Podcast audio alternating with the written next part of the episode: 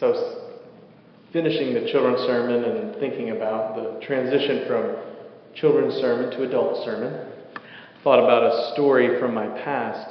Uh, when I first started doing children's sermons as a youth minister, uh, it, you know, 17 years ago, I asked the pastor I was working for at the time, um, "Look, uh, okay, so I got to do the children's sermon this morning.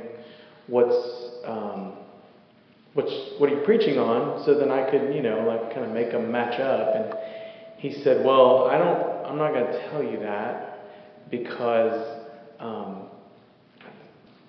okay, so he's like, I'm not going to tell you what this children's sermon is because I had a minister beforehand who used to come. I'd tell him what my children's sermon was, and then he'd just go and preach my sermon for me. People would have to hear it twice. And, and I guess I thought about that because, in a way, the passage we're going to read from Philippians is um, so straightforward that it's, it's kind of like I've already preached my sermon in a way. Um, so I hope we can take it as a review. I hope we can take it as a reminder. I hope that we can sit with this passage for a few minutes and be reminded uh, what, our, what our goals what our love, what our is all about as God's gathered people. This morning we do read from Philippians chapter 3. We're going to read verses 4 through 14. And, and Paul loves this church at Philippi. He had been with them for a long time. They had had a relationship for some 10 years before he writes this particular letter. And he has, at this point in his life and ministry, a very distinct and clear view about what he is doing, what he is called to, what he is trying to accomplish in a way as a, a minister, as an apostle. And so it's very clear for us what Paul is trying to accomplish. And the reason I think we still have this letter is because his accomplishments, his desires, his goals are instructive for us. They should be formative for us as well. We're going to read sort of two main movements in this passage. First, we're going to read about Paul laying out his credentials. Paul is a, a, a, Jew who has done everything necessary to earn access to God in the most holy and perfect ways according to his traditional Judaism of his past. But second, we will read about Paul's longing and desires and his goals for the future. And he's going to say no matter where we begin with our credentials, we can align ourselves, our longings, our desires, our outlook ahead with something that all followers of Jesus should align themselves with, even us, some 2,000 years later. So this morning we consider who we are. We consider what we want for ourselves and what we want for our faith and how we act on our faith and maybe how we will act as faithful people as we turn to Philippians chapter 3, verses 4 through 14. If anyone has reason to be confident in the flesh, I have more. Circumcised on the eighth day a member of the people of Israel of the tribe of Benjamin, a Hebrew born of Hebrews, as to the law, a Pharisee, as to zeal, a persecutor of the church, as to righteousness under the law, blameless. Yet whatever gains I had, these come I come to regard as loss because of Christ. More than that, I regard everything as lost because of the surpassing value of knowing Christ Jesus, my Lord. For his sake, I have suffered the loss of all things, and I regard them as rubbish, in order that I may gain Christ and be found in him, not having a righteousness of my own that comes from the law, but one that comes through faith in Christ, the righteousness from God based on faith. I want to know Christ and the power of his resurrection and the sharing of his sufferings by becoming like him in his death, if I may if somehow I may attain the resurrection from the dead. Not that I have already obtained this for or that I have already reached that goal, but I press on to make it my own because Christ Jesus has made me his own. Beloved, I do not consider that I have made it my own, but one thing I do, forgetting what lies behind and straining forward to what lies ahead. I press on toward the goal for the prize of the heavenly call of God in Christ Jesus. This is the word of the Lord. Thanks be to God. Paul begins with credentials, and so will we. Credentials are important. Some of us really like credentials. Credentials are necessary every day to utilize things that we want and that we need. Now, typically, when we think of credentials, we think of formal credentials like degrees or certificates, the kind of things we hang on walls. We put our diploma on the wall for at least one of two reasons. One, to remind us that someone did think it was time for us to move on, or to prove to others that someone did think it was time for us to move on. But there are less formal credentials that we use every single day. You use your identification card to get on an airplane, right? You use it all the time to verify your identity. It's a credential of sorts. I was thinking about it this week, and um, if you go to Food Lion and you swipe your card, you have used a credential to acquire the groceries that you've put in your food basket. And when the credit card company sends a message back that your credentials are being questioned for one reason or another, it's quite jarring, isn't it? Your, even cash can be a credential in that way. Credentials are required to get a job. You have to prove who you are. To get service at the doctor's office, you have to prove that you can pay for it. Credentials are required to be a rec league sports coach. They have to prove that your background is legitimate. Credentials verify that we have taken the requisite measures to qualify us to take the next step. And in Paul's life of faith, credentials were really important. But in our life of faith, maybe they are not as much. Our next step of faith, in faith, is not always determined by the credentials that we acquired in the past. Because our steps in faith are determined by the God we worship and serve. Because no matter our credentials from back then, we must all discern if we have put our faith in a goal that lies ahead. We all have to decide then are we going to put our faith in what we've accomplished in the past or what we want God to do with us and for us in the future? Paul leads with his credentials. But he leads with them to show that he doesn't have faith in them anymore. He writes about those Jewish credentials, and we, we all know that according to the old law, Paul was legitimate. He, his credentials were impeccable. That's why he writes about them the way that he does. He had gone beyond everything that was necessary as a Jewish man to be in the top of his field. But after that experience on the Damascus Road, an experience we read about in Acts that most of us know in our hearts, we see that the Lord interrupts him. And in his blindness, he sees that the way forward, the way towards what God was doing now, involved breaking from his past credentials and heading in a new direction a new direction that didn't require those credentials as much as it demanded decisions about who he was, who he wanted to be, and what he wanted to be headed towards. So he lists his credentials and then says, they are all rubbish. They are unnecessary. Because God is now at work in a different way in his heart and life. For through Christ, the, the laws that developed all of those credentials were broken and are no longer important.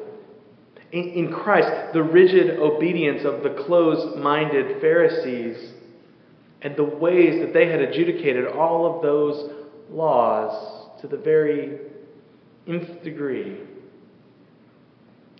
they became unnecessary because what was demanded of now is a goal.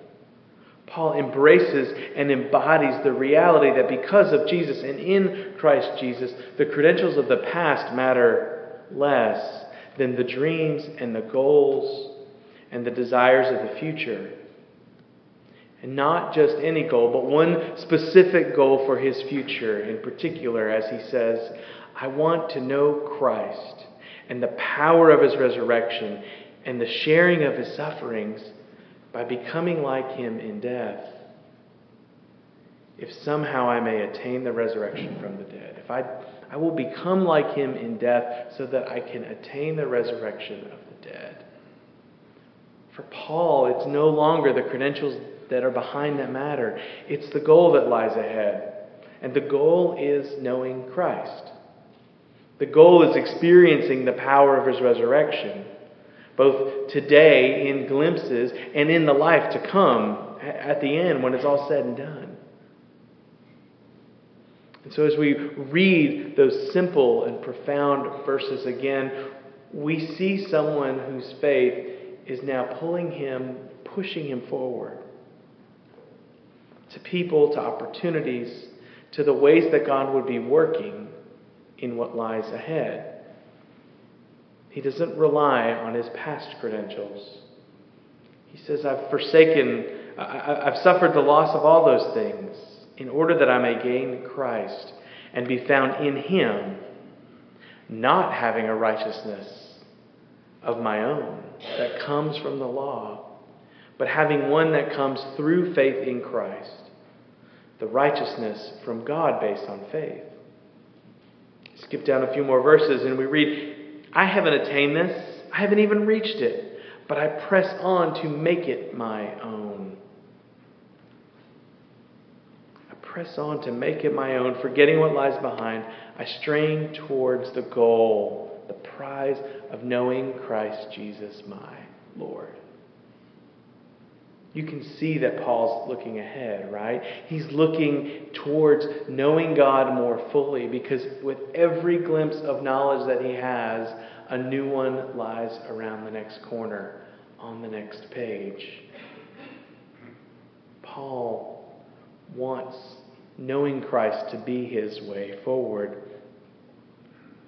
And can you see how in this letter to the Philippians, God is using Paul's goals and dreams and desires to be formative for us as well. Paul is inviting us into making this our goal also. Now, of course, I mentioned goals in the children's sermon. And I was pleased with what they said. They said about what we would have expected, but their goals matched up probably all too well with some of our own goals, didn't they? We all have goals. Some of them are short term, some of them are sort of, you know, middle term, and some of them are long term. You know, the short term goal might be to click off items of a to do list. The middle term goal might be to pay off a purchase or lose those next few pounds. The long term goal is to build up a retirement nest egg get ready to have that place at the lake or the beach or the mountains. These are reasonable goals that many of us have. In our lives, in our relationships, in our parenting, in our careers, driven people have goals, things that they look towards, that they want to accomplish. And most of us have acquired a set of credentials that help spur us on to those goals also. We have attended to these goals across time and space. We have, in one way or another, been intentional about them. And it begs the question have we been as intentional about our goals when it comes to our life of faith? Maybe we have. Maybe we haven't. But the scripture forces us to ask the question Have we set our goal, like Paul, to know Christ and to experience his resurrection? Have we put our credentials behind in order to draw closer and deeper in our relationship with the Lord? Have we decided that we are here, even here today, to know Christ and the power of his resurrection, or did we show up today for some other reason? In that question is a balance between the credentials we're going to hang on to and the goal that must lie in our heart. Bound up in that question is a question to ourselves Why am I here today? What do I want? And when we're honest about it, we know there are many reasons why people show up for worship. Some of us gather because of a loved one. Some of us gather because it's habit. Some of us gather because Someone we loved was involved in activities in a particular way today, and so we needed to be there here for them. And honestly, some of us gather because it's advantageous socially, or it's pleasant socially. Much of the growth in the church in the last century was due in large part because of social reasons and social pressures. And that's not bad because it gives God a, re- a way to work right? And God will use many or any means necessary to reach us. God can take one motivation and transform it into another. It happens all the time. But the ultimate motivation, the ultimate goal, the reason for gathering and reading passages and singing songs and offering prayers and gathering as the people of God who greet one another to tell you, I love you I'm so happy to see you. It's, the reason for all of this is to cultivate a longing and a desire in us to want to know Christ and the depth of his love. I want to experience the significance of his forgiveness, and I want to know the power of his resurrection. We're here so that when someone asks, what do you want? Why are you here? I want to know Jesus and his love a little more today than I did yesterday. That is why we were here. And that is, on some level, I hope, what it is that you want. As you leave today in a few minutes, there's many things you can say about the day, the morning that you've had at church. Some of you can say that you taught Sunday school. Others can say you gave your tithe. Others can say you offered your attention and your prayers. You've offered your voice in song. And sure, some may just say, I, I got that done. In your head, as you reflect this morning, you can look back at a bunch of credentials that were checked off when it came to your Sunday school and worship attendance today.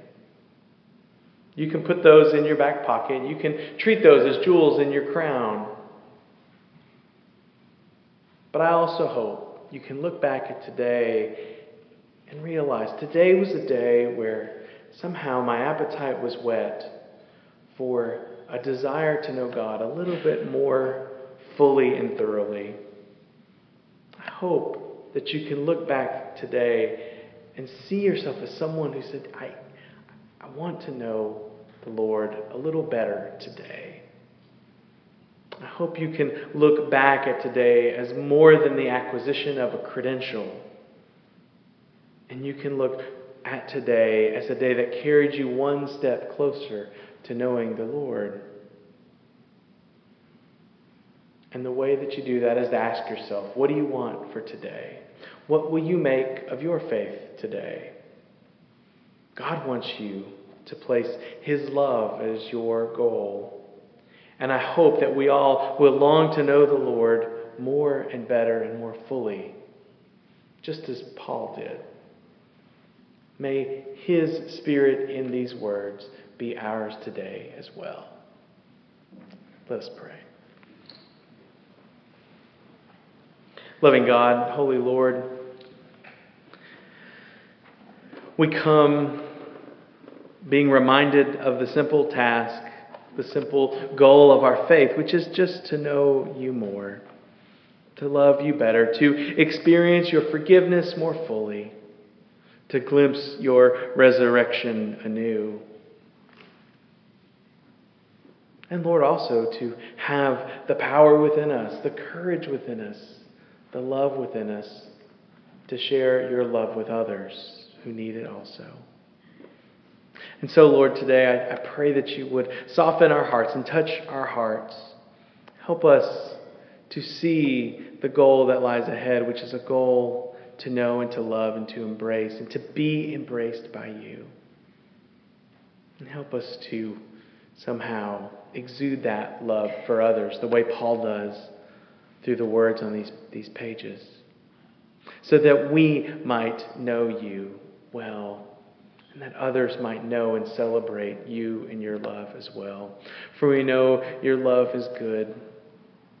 We know you are kind and generous and caring, and that you long to be with us. And so, Lord, help us to cultivate our longing to be with you also in this day, for this day, and for each day that lies ahead. Lord, these are prayers we offer in your great name with great faith. Amen.